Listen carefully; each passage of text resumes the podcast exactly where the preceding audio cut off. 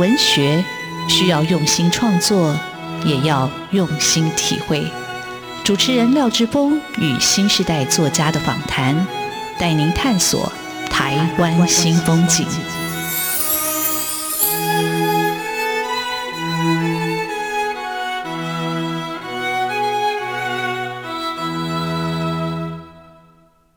台湾新风景，我是主持人廖志峰。台湾新风景，台湾新风景，让我们认识台湾新时代的作家，看见台湾文学的新风貌。我们的岛，故事依然继续书写。各位听众朋友，大家好，今天为各位听众朋友邀请到的作家，呃，是邱常婷。那常婷其实是我一直就很想邀请来的来宾，但是因为刚好时间上不凑巧，那今天他就特地从。台东或从新竹上来，我们的节目谈谈他的新书，叫《少普》。啊，这本书真的是打开了我的视野。我没想到一个年轻的作家，可以写我很久很久没有在阅读的那种类似乡野传奇的，或者像武侠小说的故事啊，很厉害的一个年轻的一个说书人。那不过呢，在他成为写到这样一个文类之前，我想他也写过了很多作品。那我们今天就要请他来好好的聊一聊他的一个创作之路。常年他本身是东华大学华文所的硕士，那他现在在读台东大学儿童文学研究所的博士班，他也开通识教育。那待会也请他聊一聊，这么年轻的老师，通识教育到底教学生什么，才可以教得像他这么厉害，可以写书。那他自己本身得过了很多的文学奖。像联合文学的小说新人奖的首奖，教育部的文艺创作奖，金车的奇幻文学小说奖，然后他也得到了玲珑三文学奖的小说奖啊。那篇小说叫《斑雀羽》，他已经出过了四本小说啊。在少谱之前出的是《新神》，那其实《新神》出版的时候，我就想请长亭来聊一聊这本小说。那刚好哦，他又写了《少谱》，那一本是中篇小说集，一本是长篇小说，就刚好请他来。聊聊这两本小说各自在讲什么故事，又有什么样的不同啊？长婷好，各位听众朋友，大家好。好，啊很高兴长婷来上我们的节目。长婷，你先跟听众朋友简单介绍一下你自己，让听众朋友更熟悉你。好，就是呃，我之前是在东华大学的呃华文所创作组毕业的。那我现在在台东大学文所就读博士班，那我同时也教小大一一些中文阅读与书写的部分。那我大学的时候，我其实是念，就是我是走技职体系，因为以前为了读小说，然后写小说，就是成绩太差了，数学最低只有考过就是十三分这样子，所以后来就去读了高雄应用科技大学。那现在他好像跟其他学校并校变高雄科技大学这样。那我觉得我自己一开始的写作，其实它反而是在一个嗯，没有说是一个非常正统的文学教育底下，就是我还在念高雄科技大学的时候，就是我慢慢自己去摸索出来，就是想要写作这件事，就是因为我的成绩没有办法让我去念普通的大学，所以我就理所当然没有办法念中文系，但是。我自己其实非常的好奇，就是所谓的中文系，或是那些写作的人，他们读的这个系到底在教什么？这样，所以我后来我呃，高雄科技大学，就是我们那时候有一个文化事业发展系，我就去念，那它里面有蛮多学程，就是还有一些是跟文学有关的，我就把它当做中文系在念，这样子，对，就是从那个时候开始。呃，慢慢比较有系统的，让自己试着去写比较有组织性的小说，大概是这样。好，嗯、我要跟常婷讲，没有念中文系，真的不要太遗憾，因为我自己也是念中文系，念了四年，我也写不了小说。中文系没有告诉你怎么样写小说。那中文系其实它也分两大线啦，一个就比较偏古典的，那一个当然比较偏现代的。那偏古典的话，你就念文言文的那种。诗歌词赋啊，或者文字学、声韵学，那比较现代，当然会讲台湾作家的作品啊。那我也是因为在中文系比较念到当代作家作品的时候，我在对文学的那个热情或者视野才整个打开。我觉得其实还是有很多的养分在这个里头。那你说你数学考十三分了，那已经很高了，我才考六分了，所以难怪要重考。但是还是勉强有一个学校念了哈。那我只是要说，呃，中文系的一个教育跟那个将来的发展，跟你成为作家这个其实没有必然的关系哦。就是我在想，如果你你当初真的念中文系，你今天还可以写这么精彩的小说吗？哈。那不过我很好奇，就是常听，你很年轻的时候就开始写。小说吗？还是写散文？还是写诗呢？是从小说开始写吗？嗯，我大概在十三岁，也没有我十岁的时候，就是我的父亲他第一次买那个《哈利波特》给我看。对，那个时候就是他刚出第一集吧，我那时候就非常的喜欢这个小说，所以我就对于写作产生了一种好奇，就是书写小说，它变成是我非常想要做的一件事情。那当然一开始可能作为一个年轻刚开始想要实验的一个创作者。我会想要写小说、诗跟散文，这样就一开始是什么都会想要试试看，然后会带着一种就是不甘心吧，我想说为什么我不行，我就都要试试看这样子。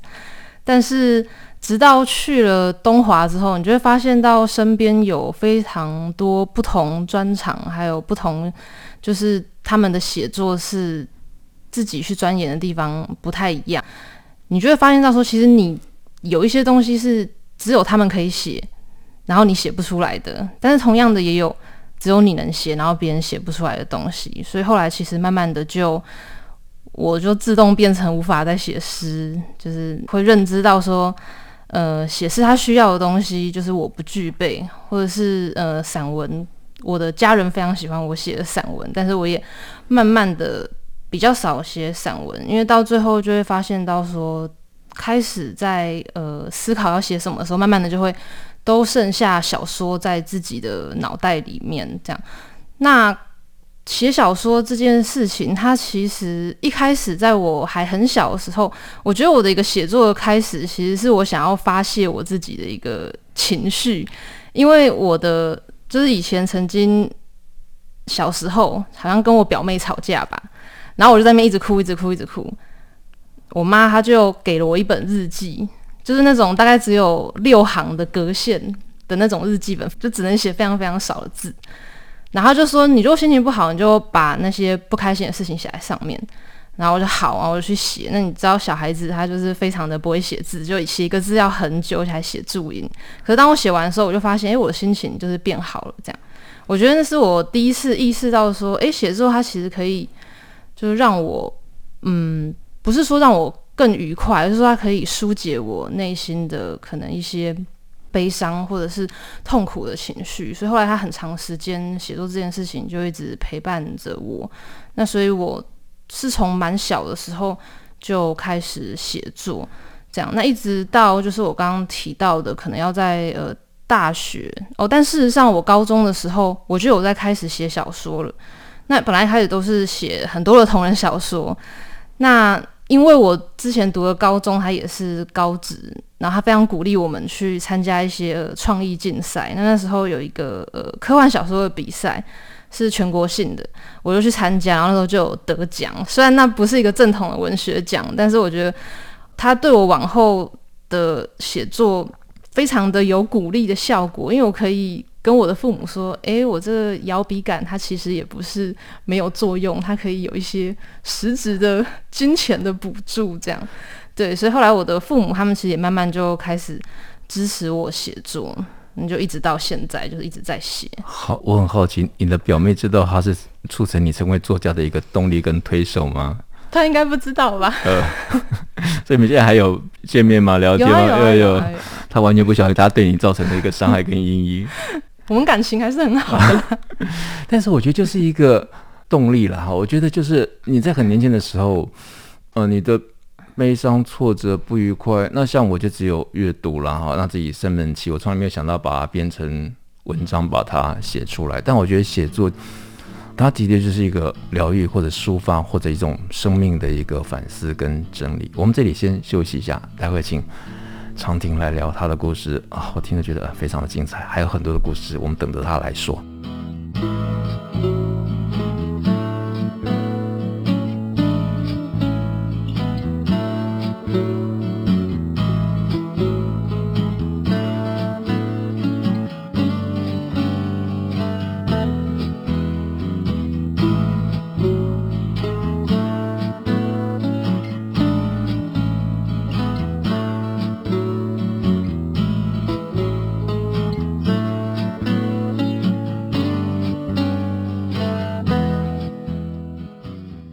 台湾新风景现场为各位听朋友邀请到的是作家呃邱常婷。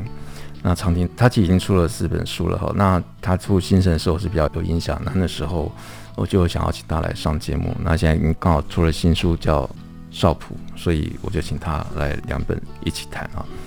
那我在读长亭的资料之后，看到一段非常有趣，那那段有趣的描述是长亭在得奖的时候。嗯，他就讲到自己得奖的心情，然后他就说他会自称是天才小说家，然后他说他居然忘记了。不过好，我们就请这天才小说家讲一下你那时候得奖的心情是吧？玲珑山文学奖的小说奖得奖的心情，你家人都很为你高兴。嗯，对，但他们也有点受不了我，因为我事实上我一直就想要做一个尝试，或者是说是一个实验，就是。我花一年的时间去计划这篇小说要怎么写，然后大概五月的时候我就开始写，写完之后再花剩下的时间去修改。那我想要做的实验就是，我想要去写一篇他可以得文学奖的小说。那我想要测试看看我的假想对不对。所以我写完之后，我可能就是跟我家人说，这个我就是用这种方式，然后怎么样，就是跟他们讲很多。那他们可能已经已经受不了我，然后甚至我还会去计算说，大概什么时候。得奖者会接到主办单位的电话，然后我就在那边也是，就是一直等，想说应该就是这几天这样子。然后后来电话来的时候，我想没错，就是这样子。但是我就是面对自己身边亲近的人，有时候就是会发病，就是会想要给自己更多的自信吧。因为其实我在面对外界的时候，我有时候会觉得自己并不是那么有自信，所以我会放任自己在自己的家人或者是伴侣的身边，我就会试图借由。他们来让我更有自信，对，但我其实我很清楚自己并不是天才小说家，因为见过一些真正的天才的写作者，你就会发现自己其实还是不够格的。这样，嗯，我不晓得，因为我自己本身也不是天才，所以我也没有资格来评断。但是至少我在读呃新的小说《少普》的时候，觉得哇，这个想象这天马行空，这到底怎么来的？我请常婷来聊一下这个《少普》的故事的背景。那长婷她其实呃，我觉得她。很年轻，可是他怎么样一开始就会写科幻小说？我倒是很好奇。那第一篇得奖的科幻小说写的是什么题材？就是从《哈利波特》得到灵感吗？还是？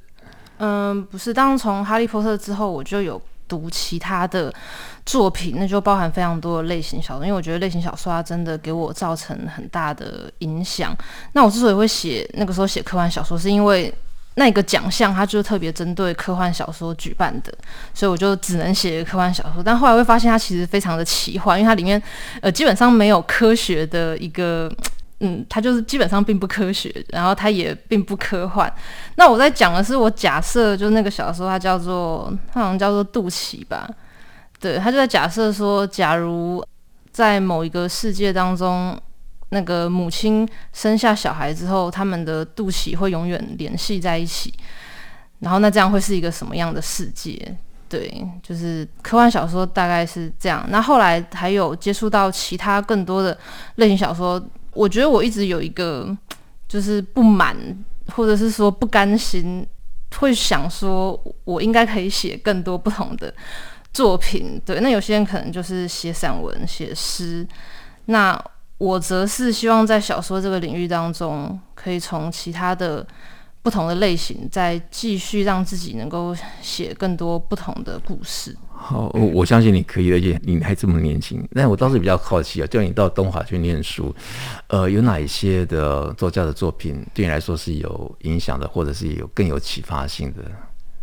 在东华的时候吗？对，就是他，你反而是从一个即使是学校，然后到一个真的念一个文学的一个系所，那你有更深刻去钻研文学的时候，有哪些作家跟作品对你来说特别有深刻的，还是没有？就是写自己的。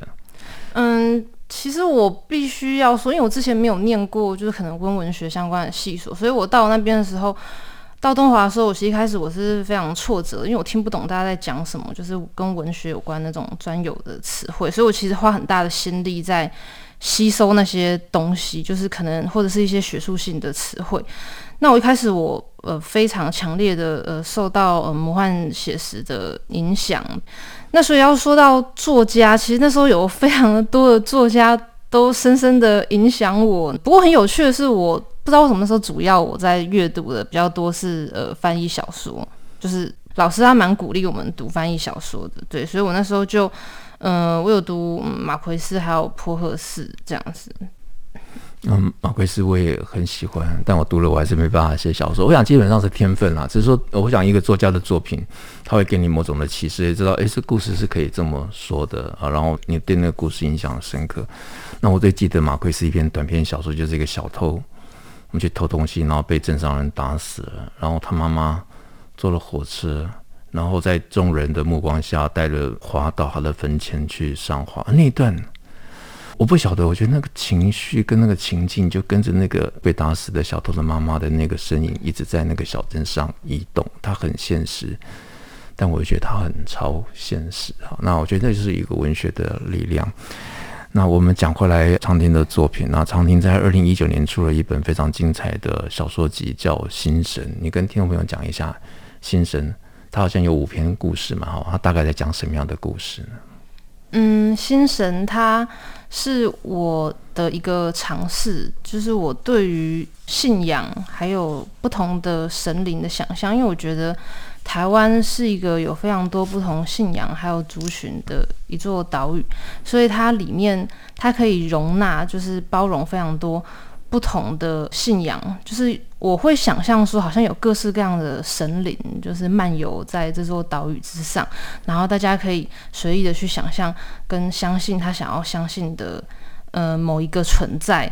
这样，那我同时我在里面，我其实也想要去，可能又讨论到文化之间差异所带来的这个信仰不同，但主要就是在这个新神的故事当中，我我又想要去创造说，诶，假如说在这个。岛屿是所有的神灵都可以存在。那假如我创造几个新的神，那他们一定也可以被容纳和接受。那我同时也想要探问说，假如说我们人死后会被自己所信仰的神灵所接走的话，那假如有那种呃一个小孩子，他从来没有信仰过任何东西，那他死去的时候他会被什么接走？那可能会是他自己的想象吗？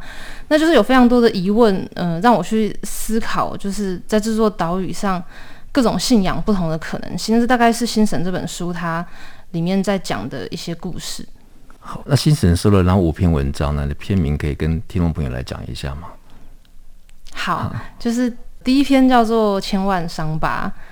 那我采取的是，它是一个比较有点年轻，就是少年少女之间，有点像爱情故事，但是又更隐晦一点。那它也是包含，就是呃伤害，还有承受伤害。然后如何治愈的一个故事。然后第二篇的话是花，因为我的外婆她以前是一个呃台语片的一个演员，这样子就是台语电影的演员。那我就奠基在他以前的事情之上，然后撰写这个故事。因为我外婆她以前她会，如果外公在。顶楼花园待太久的话，她就会很生气。她觉得你是不是被花精迷去了？那有时候我就会思考说，诶，是不是真的有花精的存在？对，那这篇小说它就会跟花精有关。然后第三篇应该是叫《杀死香蕉树》吧？那这边其实是我大学的时候写的，就是它还有点不太成熟了，但它有点像是侦探小说，有有点刺激惊悚这样。然后还有一篇是呃《群山白且冷》。那他就是回归到我在台东太麻里的一个故事，对，我发现我忘了一篇，有一篇叫《火梦》，那它可能是跟是呃原住民族的信仰，就是阿美族的信仰有关的，对。好，没有关系，今天是请长婷来分享一下《心神》大概在讲哪些故事。然后我觉得《心神》这本书光是那题目跟作品的命题跟命意就非常的精彩啊，这个小说家的一个。对人世的一个看法，就借由他的作品来展现。我们这里先休息一下。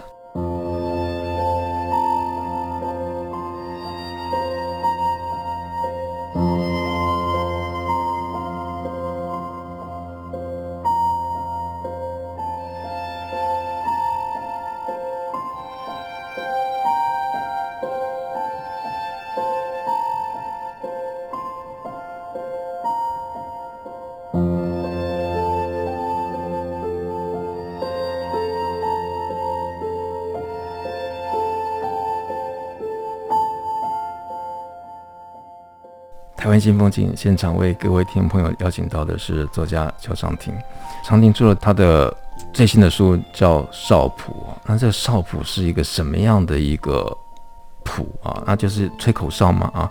那么那时候我没有看简介，在看小说。那那小说其实哎很精彩，我就跟着第一章开始读，读一段那故事，诶没有讲完，那就换了另外一个故事，然后再又勾回来。好，那我就想，哎，长亭这个创作的类型跨得很广，而且他的想象真的非常非常的丰富。我们请长亭来聊一下这本小说到底写了多久，这个小说的发想到底怎么开始，我一直是很好奇。嗯，少普这本小说，它是我在大学的时候，我有一段时间我非常的仰赖，就是被灵感打中的瞬间。那所以少普是有一天我从床上起来，然后就昏昏沉沉的要去倒一些热水来喝，那个水落入杯中产生的一个很像溪水流动的声音，然后我就觉得，哎，好像有一条溪在面流。然后朦胧之中就把它取名叫鹅卵溪，那没有任何理由，它就是叫鹅卵溪。然后就想象说，诶，这条溪它可能是在一个深山里面无人曾经涉足的一个地方，但那边就是住着一些很原始的人。然后他们呢，就是很习惯，如果他们要上厕所，就会去那条溪上厕所。但如果上不出来的话，就是那个小孩子上不出来，就是尿不出来的话，他的妈妈就会吹口哨。然后那个哨音就是让我有了非常多特殊的联想，我就思考说，诶，假如有一些人里面的这些人当是一个奇幻的故事，就这些人他可以用这个哨吹口哨这件事情，如果他锻炼到了极致之后，甚至可以让它飞起来的话，那这会是一个什么样的一个世界？然后又会有什么样的故事发生？所以我后来就先写了一个短篇小说，叫做《少童》。那他就是在简单交代跟鹅銮溪还有住在这边的一些人有关的故事。那最后这个里面的角色，他其实就出了鹅銮溪了。那他就我想要尝试让他到现实世界当中去发展，去试试看。尽管我还是有设计很多架空的背景，但后来主要是从一个短篇小说《少童》慢慢在衍生出一整个比较长的少谱的故事。嗯。但是我发觉那个常婷的气度还蛮大的，他其实在这个从短篇发展的少童到少普，他也把台湾的一个发展历史也写进来了。包括最近如果大家有看斯卡罗，你会看到罗美号，但是罗美号在这个小说里头，那个被吐槽的那个船长夫人其实也出现了。所以常婷，你是什么时候开始想把这个小说跟台湾的历史发展结合？因为我看你的分类事实上也是有把这个。时代大概是做这样一个分类吧，对不对？对，少普他在我大学刚开始想要写作的时候，我就有一个呃企图，就是年轻写作者的野心。就先不论他到底能不能成功，当时我就希望说，诶，他有没有可能横跨很多个不同的时空？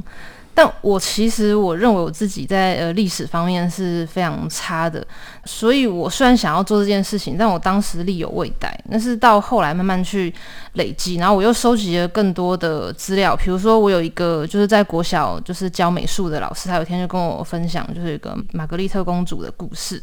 那我听了之后，我就觉得，诶，这个故事很有趣，也许我可以放到少普这个小说里面。那后来我才发现到，其实那个故事有非常多不同的版本。那有些人就认为说，诶，那个死去在那个恒春那边、社底那边的，可能是一个船长夫人，然后有人说是玛格丽特公主什么。我觉得这个传说的一个，就每个人的传说。都会有不同的版本，这件事情让我觉得非常的有意思，而且我也非常的着迷于八宝公主这样的一个神灵。所以虽然我有企图，就是要有很多不同的时空，但呃，我必须要承认，就是在历史上我应该是呃没有做到非常的好。对，我，我主要还是希望可以让我的故事还有我的剧情去建构出呃一整个小说来。呃，我在读的时候，其实我就跟着长亭给我的那个。时空跟地理就跑来跑去，他光是那个弹丸岛，这岛东岛西岛南岛北，每个人都不一样，就每个地方的人也都不一样啊。所以我本以为弹丸岛是台湾啊，没有，后来他又又跳到另外一个岛才是台湾嘛哈。那这个弹丸岛是怎么来的？就是你有什么故事的原型吗？是澎湖吗？还是哪里？嗯，事实上是马祖，因为我之前我就想要创造一个虚构的岛屿。